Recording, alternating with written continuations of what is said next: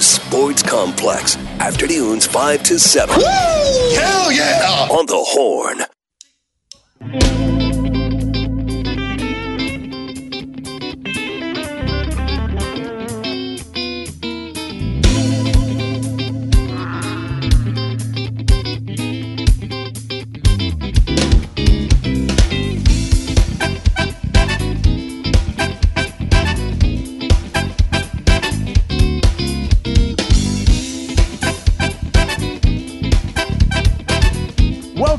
To the Sports Complex here on the Horn. I'm your host, Patrick Davis. Got a big show for you today. Of course, the big news coming out of the 40 acres is that there's a new defensive end coming to town. We'll give you some info on Colin Simmons and his decision to come to the Texas Longhorns. We will talk a little bit of Texans before we get you to their preseason game. They're going to be playing at six o'clock today, so uh, we'll give you some pre we'll give you some talk about the Texans before that game starts. We got Patrick's big fat poll of the day, a bunch of audio from Sark. He was on the Jeff Pate show. We will give you some audio of that. Uh, Quinn Ewers and Jaylan Ford to talk to the media today as well. We will get into that and some other news. Uh, and uh, anytime the Aggies have to do something uh, not favorable, it's always fun to talk about. So we'll get into that some more realignment talk, and a uh, little news about the UFC as well, all coming up on the show today. Uh, it was a good day here at the office. We had uh, we had some some people going, uh, you know, some some claps and some some cheers here as the news came out about Colin Simmons uh, deciding to take his talents to Texas. Uh, very good news there. If anybody wants to join the conversation today, the Specs text line is wide open for you. 512 337 3776 is the Specs text line phone number. Uh, feel free to join us on there and uh, let your opinions be known. Uh, how you're feeling about the uh, the signing of Colin Simmons. Let us know what you think about uh, the news of getting another top recruit. If Sark is doing his his damnedest to get a good recruiting class in, uh, let us know what you think on the specs text line 512 337 3776. Uh, I do. Mike Craven was on B Rod E and Rod B this morning, right here on the horn, and uh, this is what he said about Colin Simmons uh, to get you a little bit more hyped up about how good of this player could be. Yeah, I mean he's up there as a pure edge rusher. You know, I think one of the more interesting things about Duncanville and Galena Park North Shore is they play each other all the time, and so you know for 12, 13, 14 games out of the year, you know those kids dominate. They don't see a lot of guys that that are as equal as them that they'll see at the Power Five level. And then at the 6A Division One state championship game, you see you know North Shore and Duncanville go up against each other, you get previews of, of college matchups, and you can kind of start to identify which guys stand out even in those situations. And if you go back and you watch last year's state championship win for Duncanville, the first time they got one over on, on North Shore, Colin Simmons is unquestionably the best player on the field. And there's like 23 other FBS prospects out there. So uh, he's a really good football player who's played really high level football. You know, at Duncanville, you're playing against you know a lot of future offensive linemen in, in the NFL. Um, a couple of the you know have been on the Texas roster right now, and so uh, he's tried and true. He's really good. He can get off the edge. He can do a little bit of everything for you. And I think if you look at Texas's roster, you know, that's probably the one spot where we're we're kind of questioning what they have there. So uh, a big get if they're able to land him, and, and a kid who can probably come in and, and be a pass rushing specialist pretty quickly. Yeah, that is a, a big news Colin Simmons out of Duncanville committing to Texas, the number one defensive end out of the 2024 class. Uh, defensive end has been one of those problems for Texas in the past few years, and it's been getting better. Uh, you've and you've seen more rushing. Of course, Demar- uh, Demarvion Overshown rushing off the linebacker spot. You kind of see him play a little bit at that edge rusher. So there's been guys that have stepped up in that role recently. Jaylan Ford, I'm sure, will step up in that role some this year as well. Uh, but you haven't had that real – edge rusher at a top level for several years.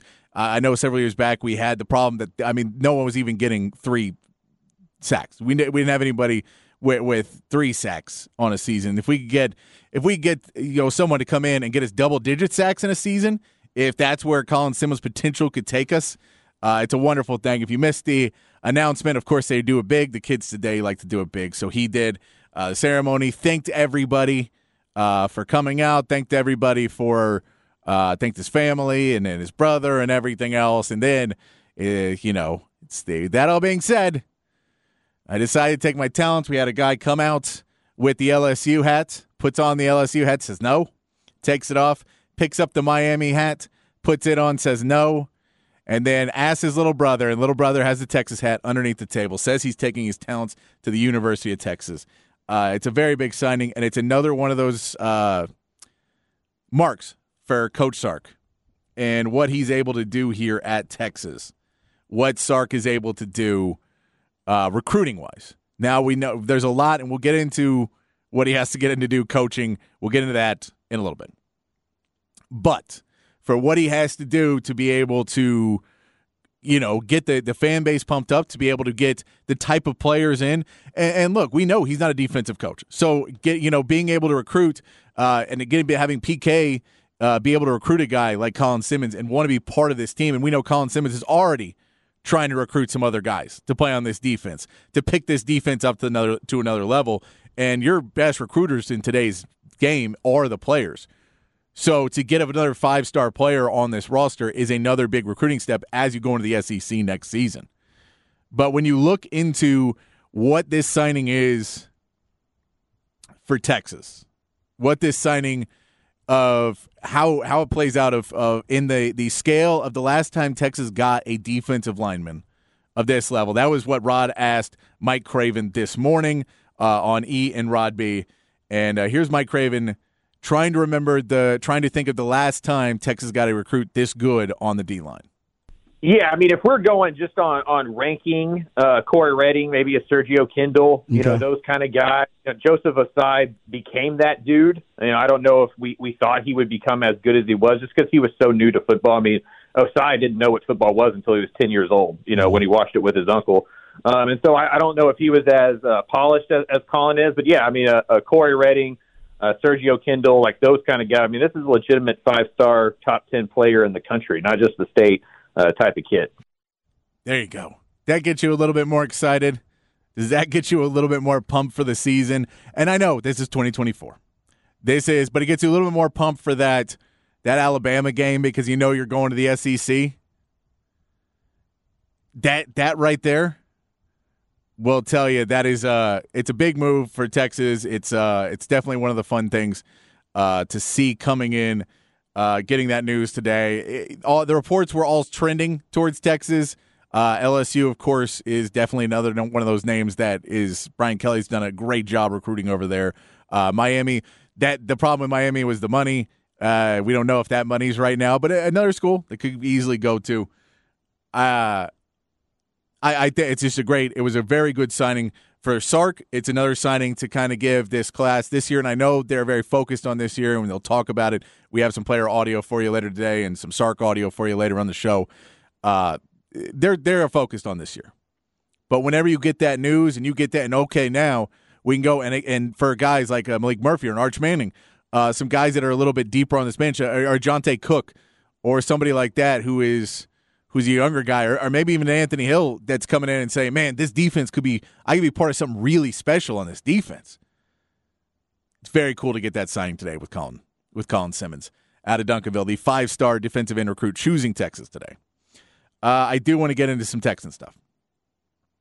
Uh, I know it is preseason. It is uh, not the biggest game, but this is a Texans preseason. So this is a this is a game where you're going to see there's not a lot of guys that are really going to sit out. You know, uh, we may see a Jerry Hughes not play because you know he's a more well known guy. Denzel Perryman may not play. There may be, you know, I, I don't know how much Blake Cashman's going to play. You assume he's going to play some. Once you get in that secondary, Jimmy Ward may, you know, he's a safety out there. He may not play a ton. Some of the older guys may not play a lot, a lot in the preseason. But they have a lot of young guys. You expect Will Anderson to get some serious reps in the preseason. You accept, uh, expect CJ Stroud to get some reps in the preseason. And so watching a Texans game could be interesting. It could be, and I want to give you some position battles, and they're not even really battles because uh, early in the preseason we're not even talking about who's going to be a start because uh, Texans just don't really have a lot of depth, so you can kind of figure out who's going to start at a lot of these positions, but it's positioning on that depth chart and who's going to be getting targets. And if we're talking about that, we're going to have to talk about the wide receiver corps because Robert Woods, Nico Collins, John Metchie, Tank Dell, Noah Brown are all pretty much sure things to make the roster, right? They're all looking pretty happy and pretty good to, to be a part of this rotation of wide receivers. And uh, it seems like it's going to be a rotation because you just don't know.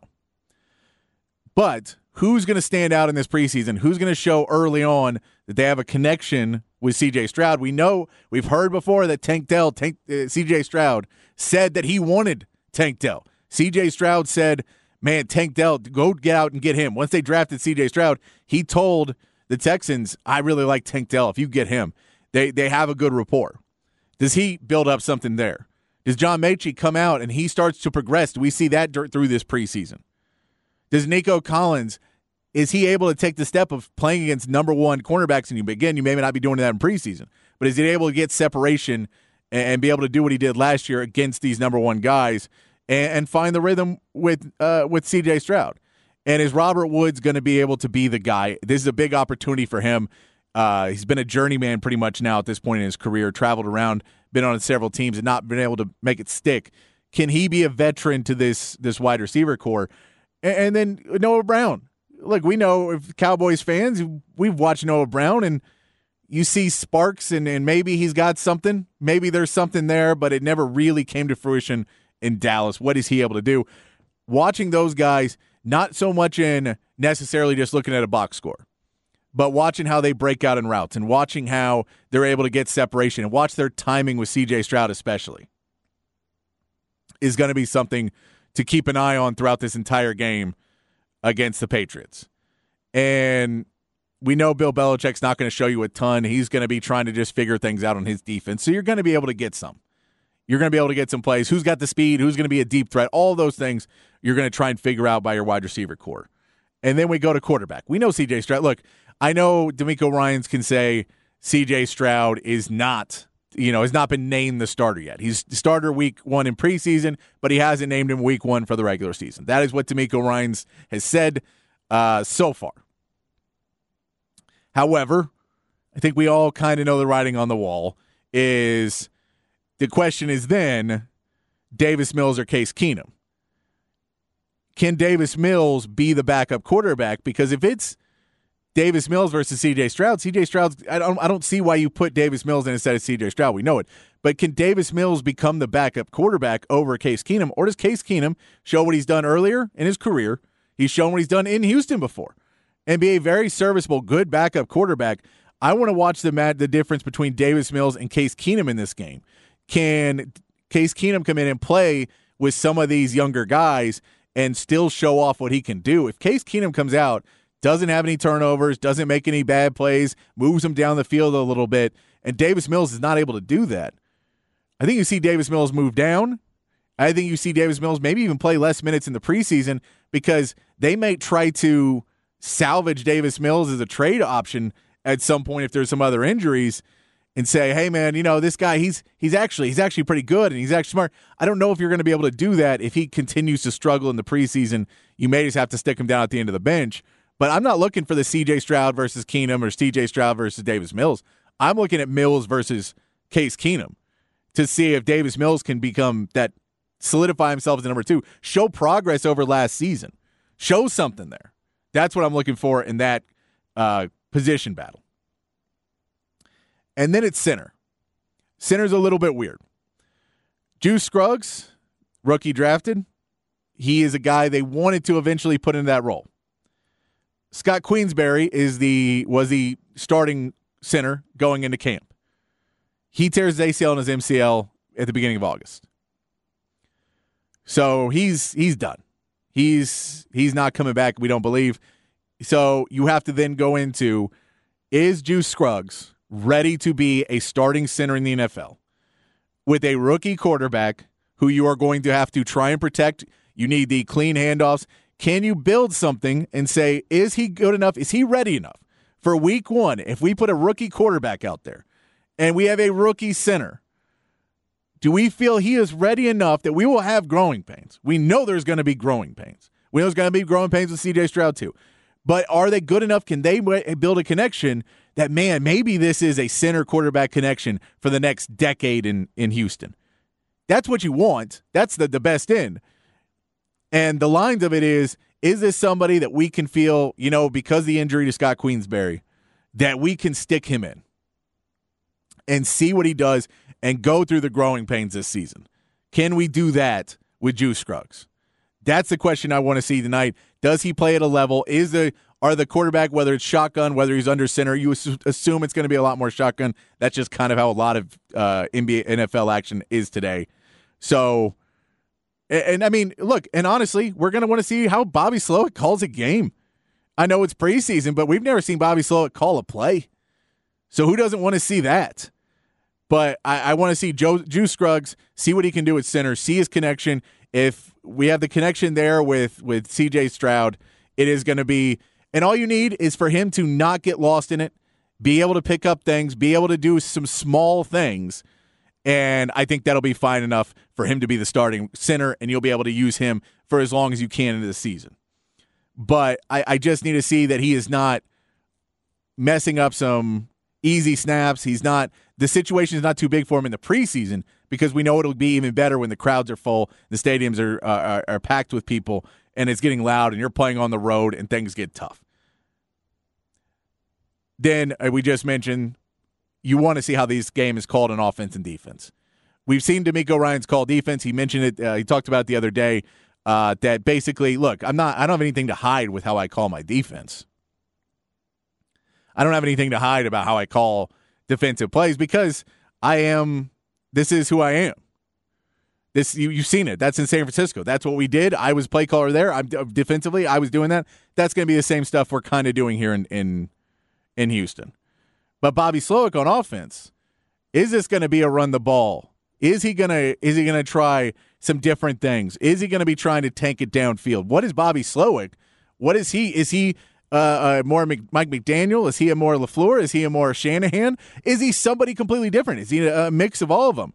How much are you going to see in week one of preseason? You expect to see a ton. But to see how Bobby Slowik calls and then to watch on defense, I will give you something to watch on defense.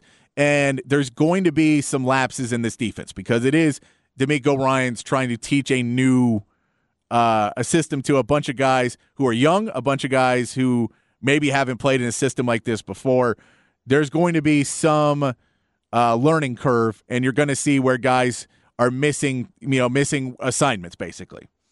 So watching who's going to be, who misses assignments, who's constantly where they need to be, who doesn't get blown past, who doesn't get there. So maybe not as much even uh, who's wrapping up the right way and who's getting the tackles and who's able to play defensive back. That's stuff you can watch for, but you're watching for that in every game.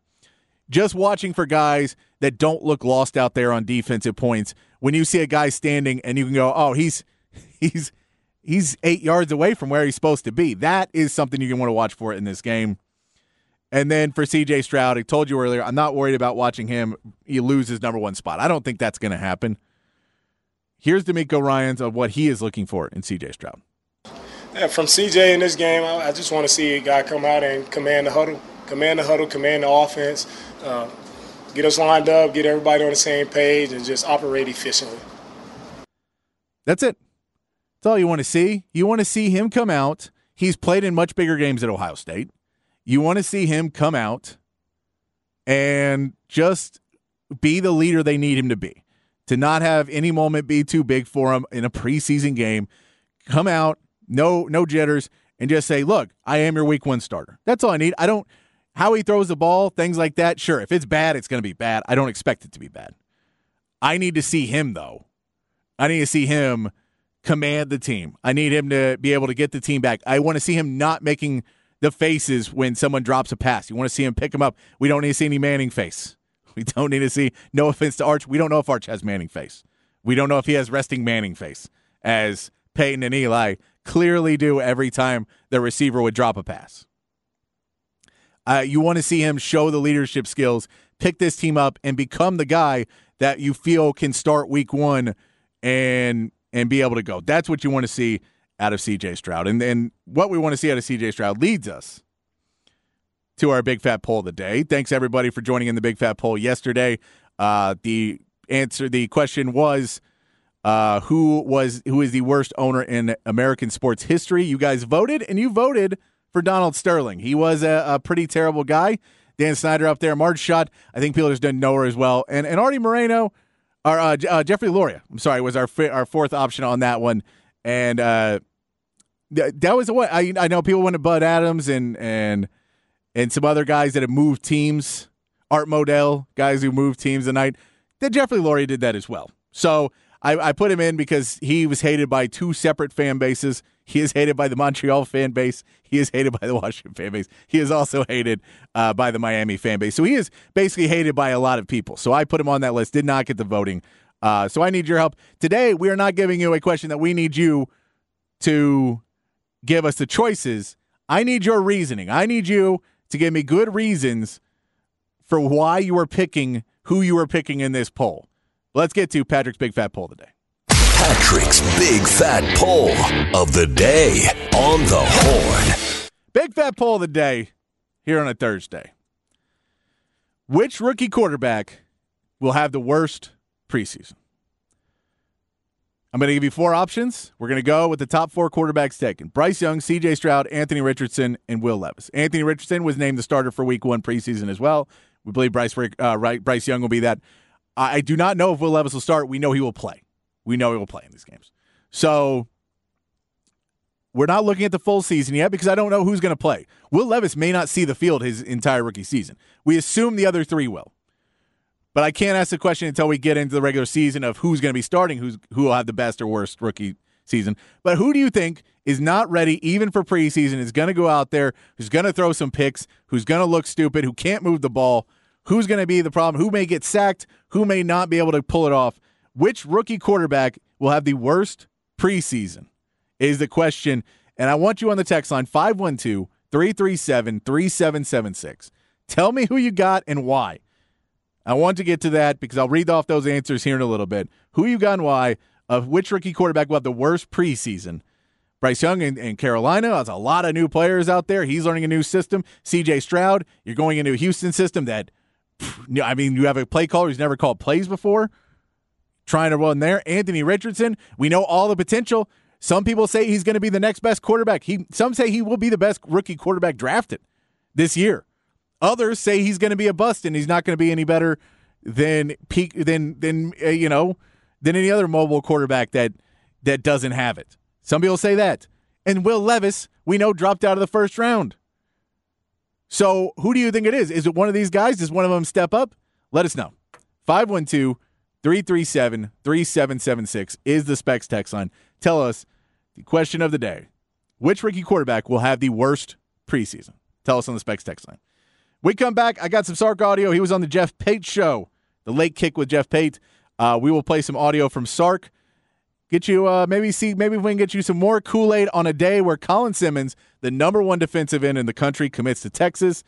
We're gonna be feeding you some Kool Aid today, and uh, we'll be keeping up with the Texans as well. Coming up here on the Horn, 1019 AM 1260, the Horn app, hornfm.com. Patrick Davis and the Sports Complex, weekday afternoons on the Horn.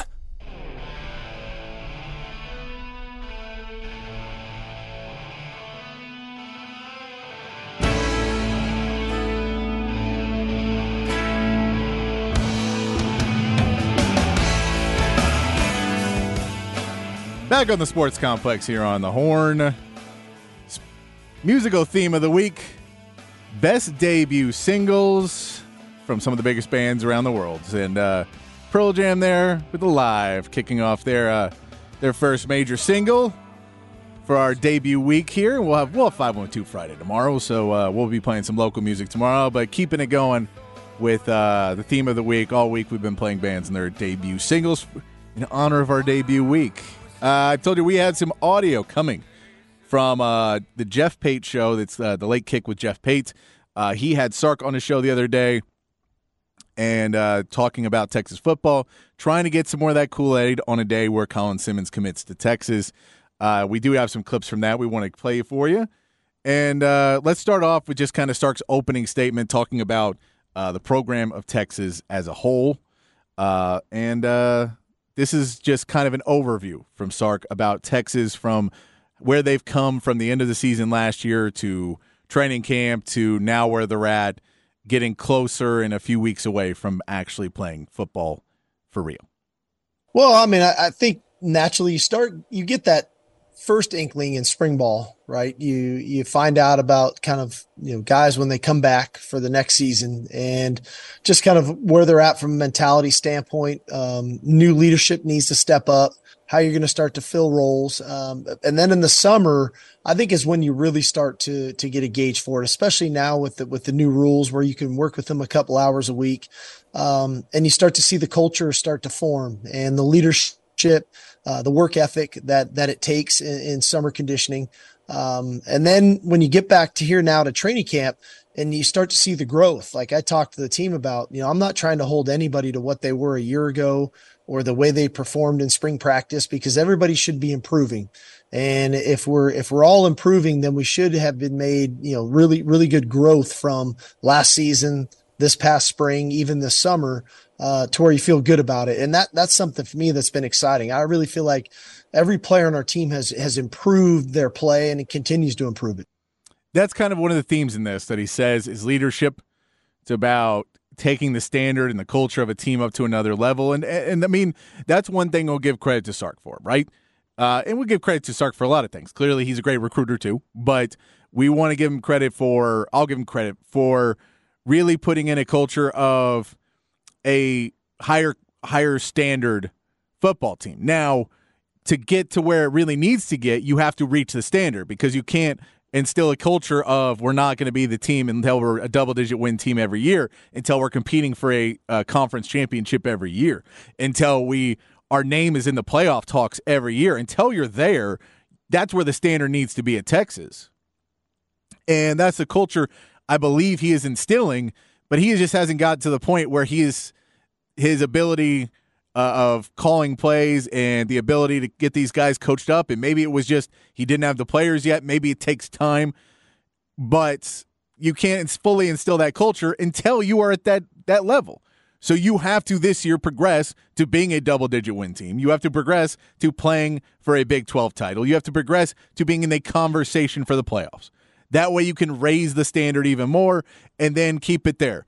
Uh, you know, I've said there will never be enough credit given to Roschon Johnson for what he's done for this team of work ethic, leadership, and pushing this culture forward at Texas when it could have gone downhill and when there wasn't necessarily the right person to stand up. Roschon basically said in some interviews, well, we didn't know what to do, but we just started doing it.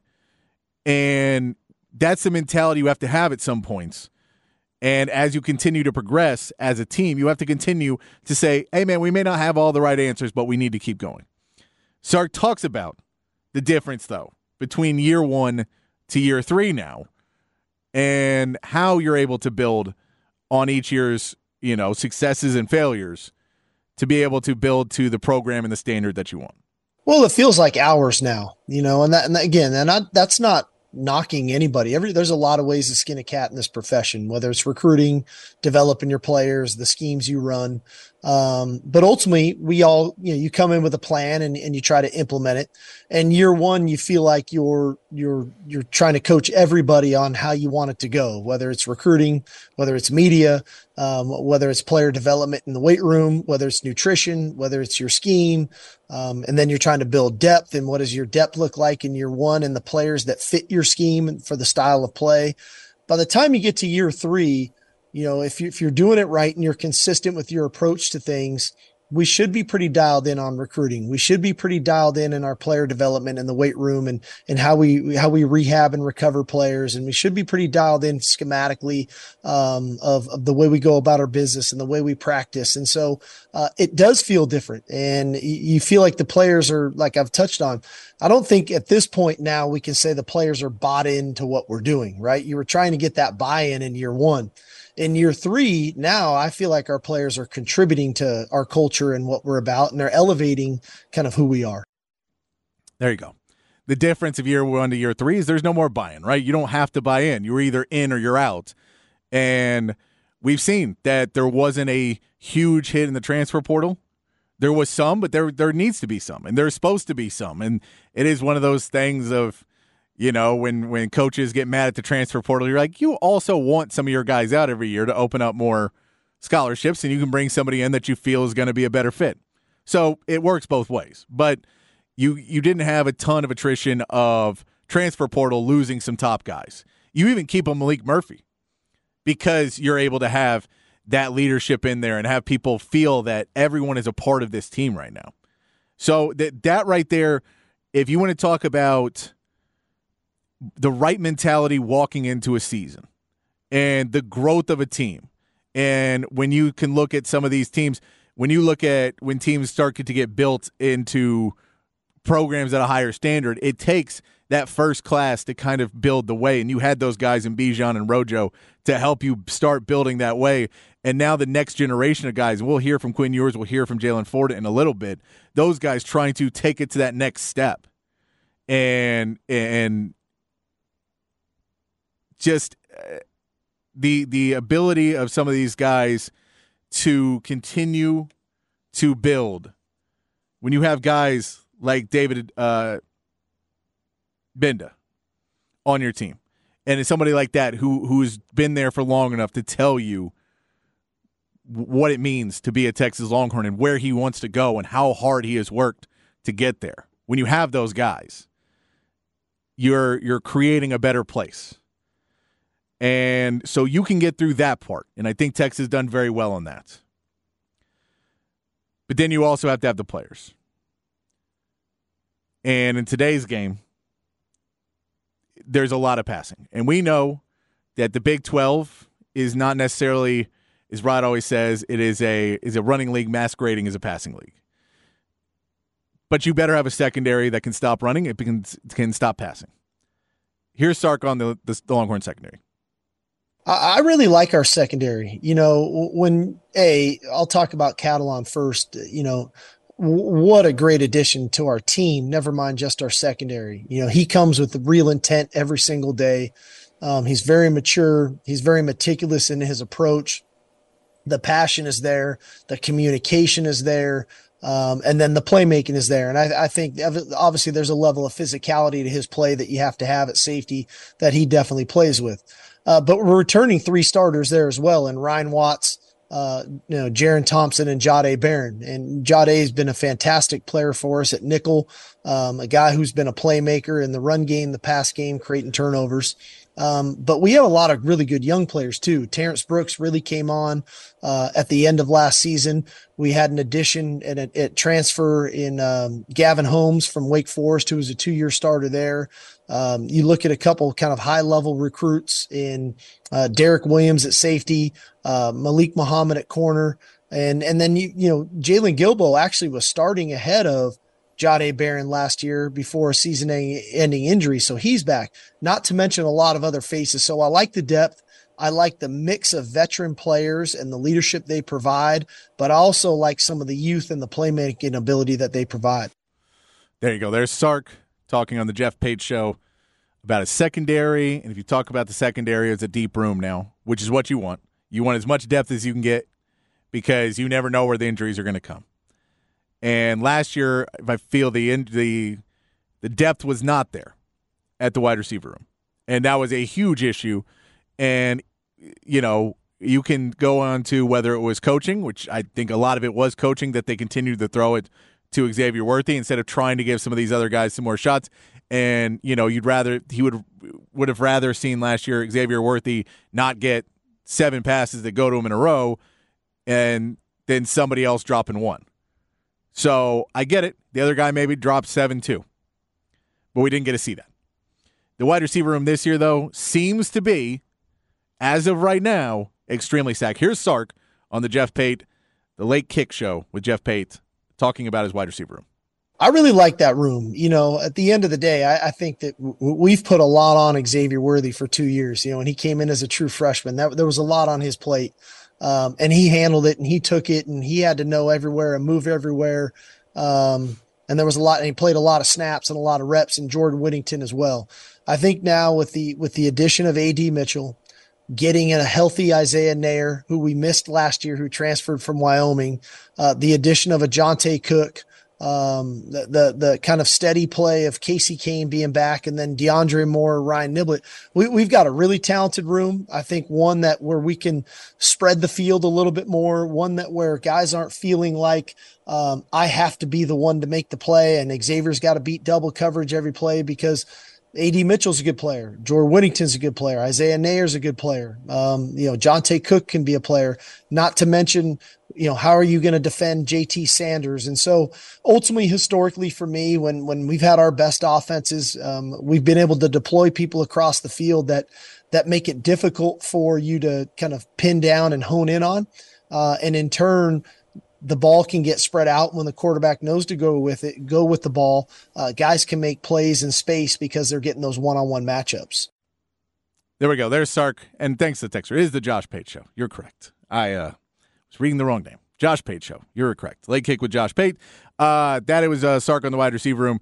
It is a great uh, to hear Sark be excited about this because we're hoping that this season is a season where Sark decides to throw the ball to a lot of different wide receivers, to throws it to the tight end, to include a Johntay Cook, to see what AD Mitchell did in the spring game, to the reports out of training camp that AD Mitchell looks amazing, to, of course, Xavier Worthy, to, of course, Jordan Whittington and get him more receptions and more targets this season.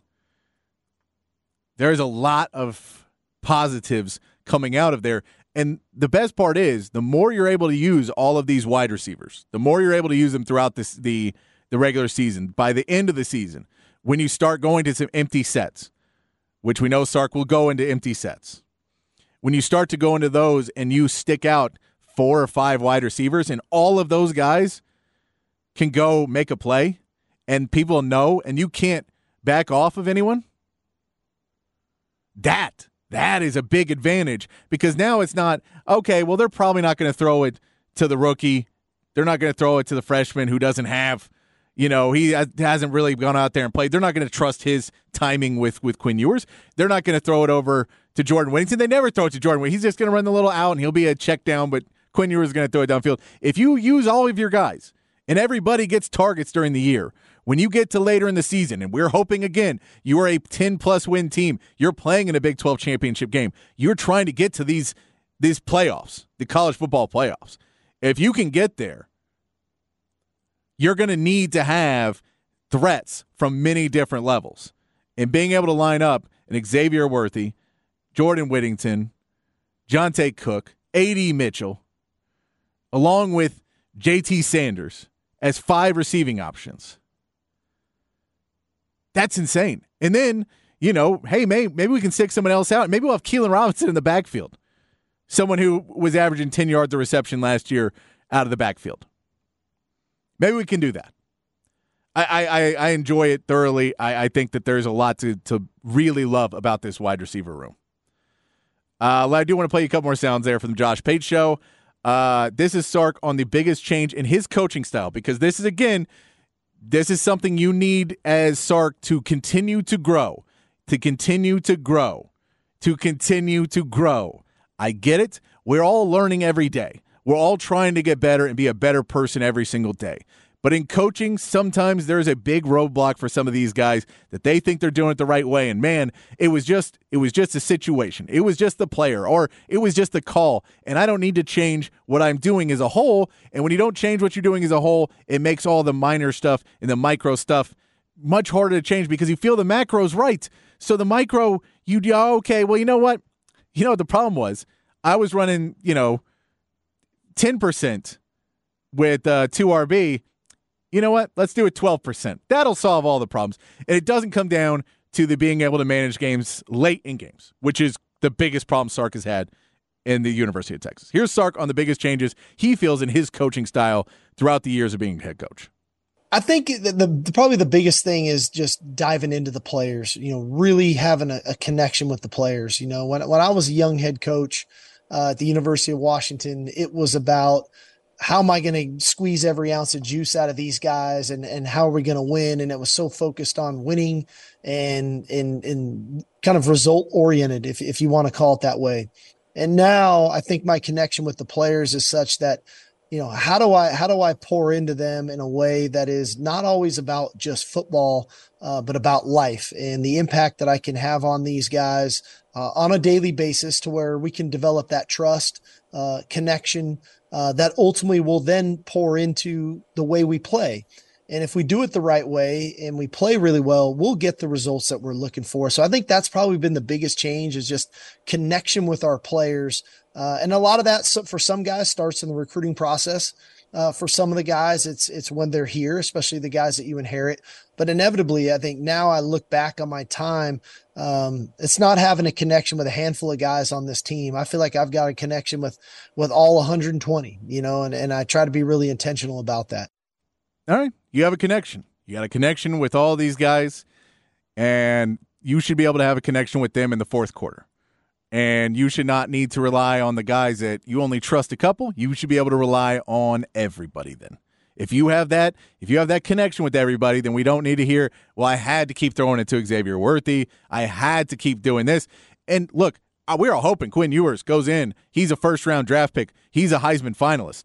That's what we want from Quinn Ewers this year. But if he's not, if he struggles early and if he struggles and can't get it together, you need to be able to say, "Well, I have a good relationship with Maalik Murphy and move him in." I don't want that to happen. I want I want Quinn Ewers to be the guy. I got we got audio from Quinn Ewers. He he sounds like he's ready to be the guy.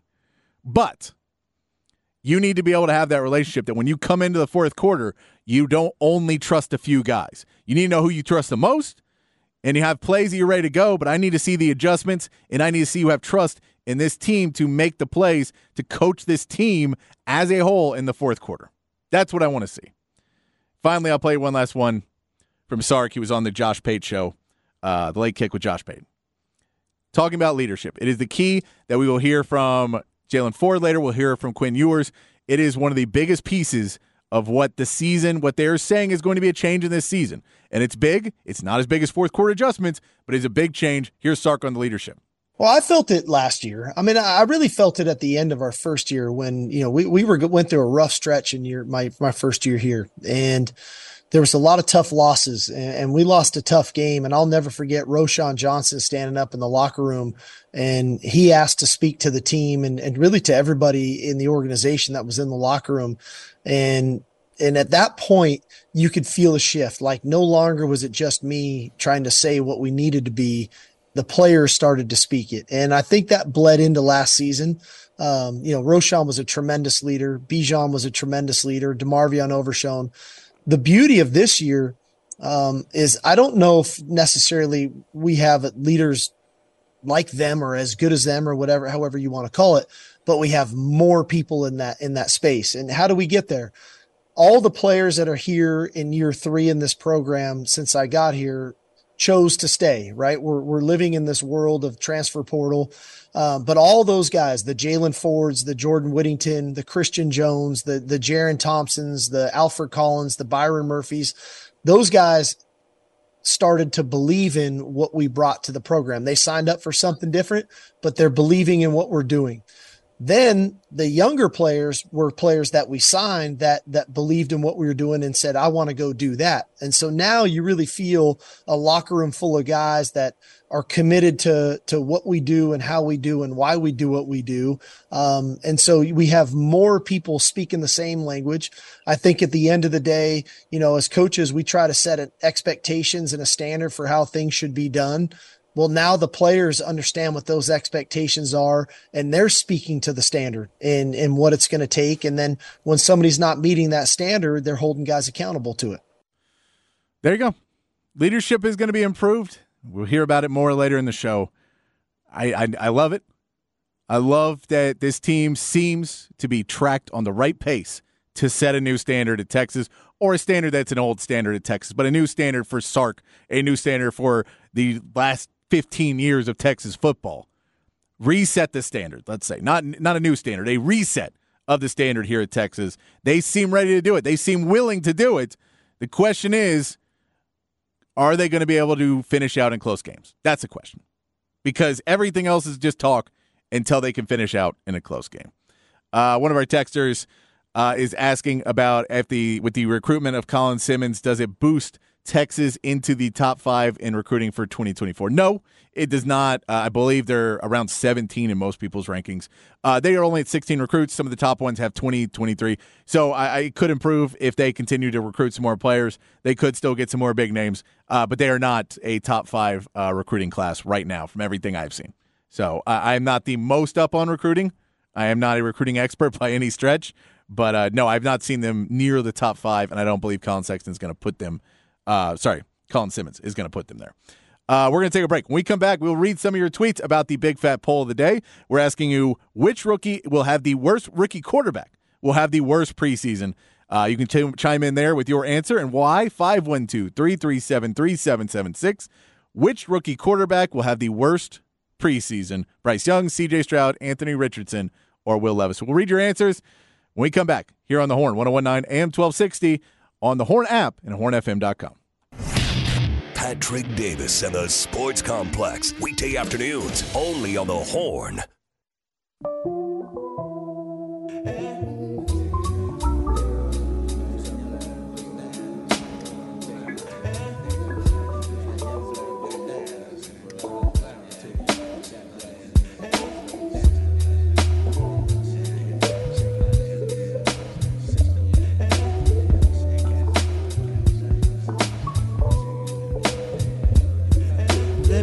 About this girl.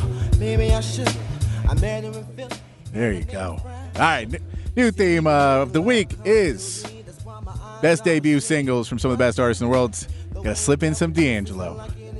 There you go. Some D'Angelo for you, the brown sugar. That's some good stuff right there. Let's get to our text, guys. We've been asking you the big fat poll of the day. Uh, Specs text line 512 337 3776 is the Specs text line to join the conversation. Which rookie quarterback will have the worst preseason out of Bryce Young, CJ Stroud, Anthony Richardson, or Will Levis? The first four quarterbacks taken. You guys have answered the call on the Specs text line. Uh, we have uh, Anthony Richardson because he's not that good. He's just relying on his athleticism, and athleticism doesn't save you in the NFL like it did in college. We get another Anthony Richardson. His his college stats were terrible, and his athleticism has fooled everyone. You know, I, I don't I don't disness I don't I'm more curious about Anthony Richardson. I don't I don't want to say that his athleticism is going to make him a bad quarterback. Just we know he's very athletic. The question is, can he sit in the pocket long enough and, and make the reads and then use the athleticism correctly? I don't know. We will see it.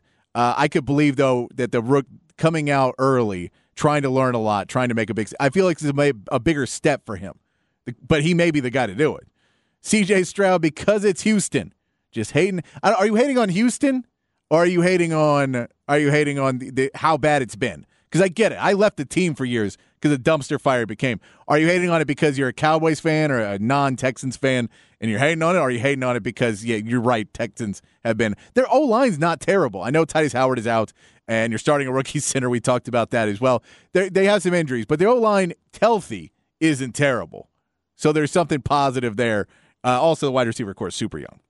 Uh, we get a Will Levis in there uh, talking about uh, Will Levis reminds uh, him of a skinnier Russ, uh, not Russell Wilson, Jamarcus Russell, who he reminds him of a skinnier uh, Russell Wilson, but or J- Jamarcus Russell. Jamarcus Russell, the great story of Jamarcus Russell being handed a DVD from a coach and told him, "Hey, look at all these plays and tell me which like three or four are your favorite." And he handed him a blank DVD and the blank DVD. He comes back the next day and he goes, Hey, did you watch the film? He goes, Yeah, yeah, yeah. He goes, uh, So what do you think? He goes, Oh, all the plays are good, man. He's like, I, I, I didn't put anything on that DVD. It's a great story. Hopefully, Will Levis is not that dumb. Hopefully, he's not. Uh, we get, uh, we get a, yeah, we get, I, I mean, I don't see any Bryce Youngs. So no Bryce Youngs are on there. Uh, I do, yeah, we see more Will Levis on there, Combine Warriors, Richardson and Levis. Uh, CJ Stroud's got one vote on there so far. We got no Bryce Young, so nobody feels that Bryce Young. Yeah, I mean, I agree. It, it's hard to believe that he will be the worst. So I, I agree with that one as well. I it does seem like it's coming down to Will Levis and Anthony Richardson. We will see tonight. The game is about to uh, kick off there. Houston versus the Patriots. They're doing the national anthem right now. Uh, for anybody who wants to put the game on while you listen to the show, clearly not telling you to stop listening to the show, uh, and you do not have cable, you do not need NFL Network uh, you will be able to watch the game uh, on KVUE. so you can watch the game there. Uh, that is where you'll be able to watch it in the Austin area. We're going to take a break. When we come back, we will get into. Uh, we'll talk a little bit more about Colin Simmons committing to Texas, the big news of the day, of course. And we have some player audios from player availability. Quinn Ewers and Jaylan Ford, we're talking to me today. We'll get to that when we come back here on the Horn, 1019 and 1260 on the Horn app and at hornfm.com.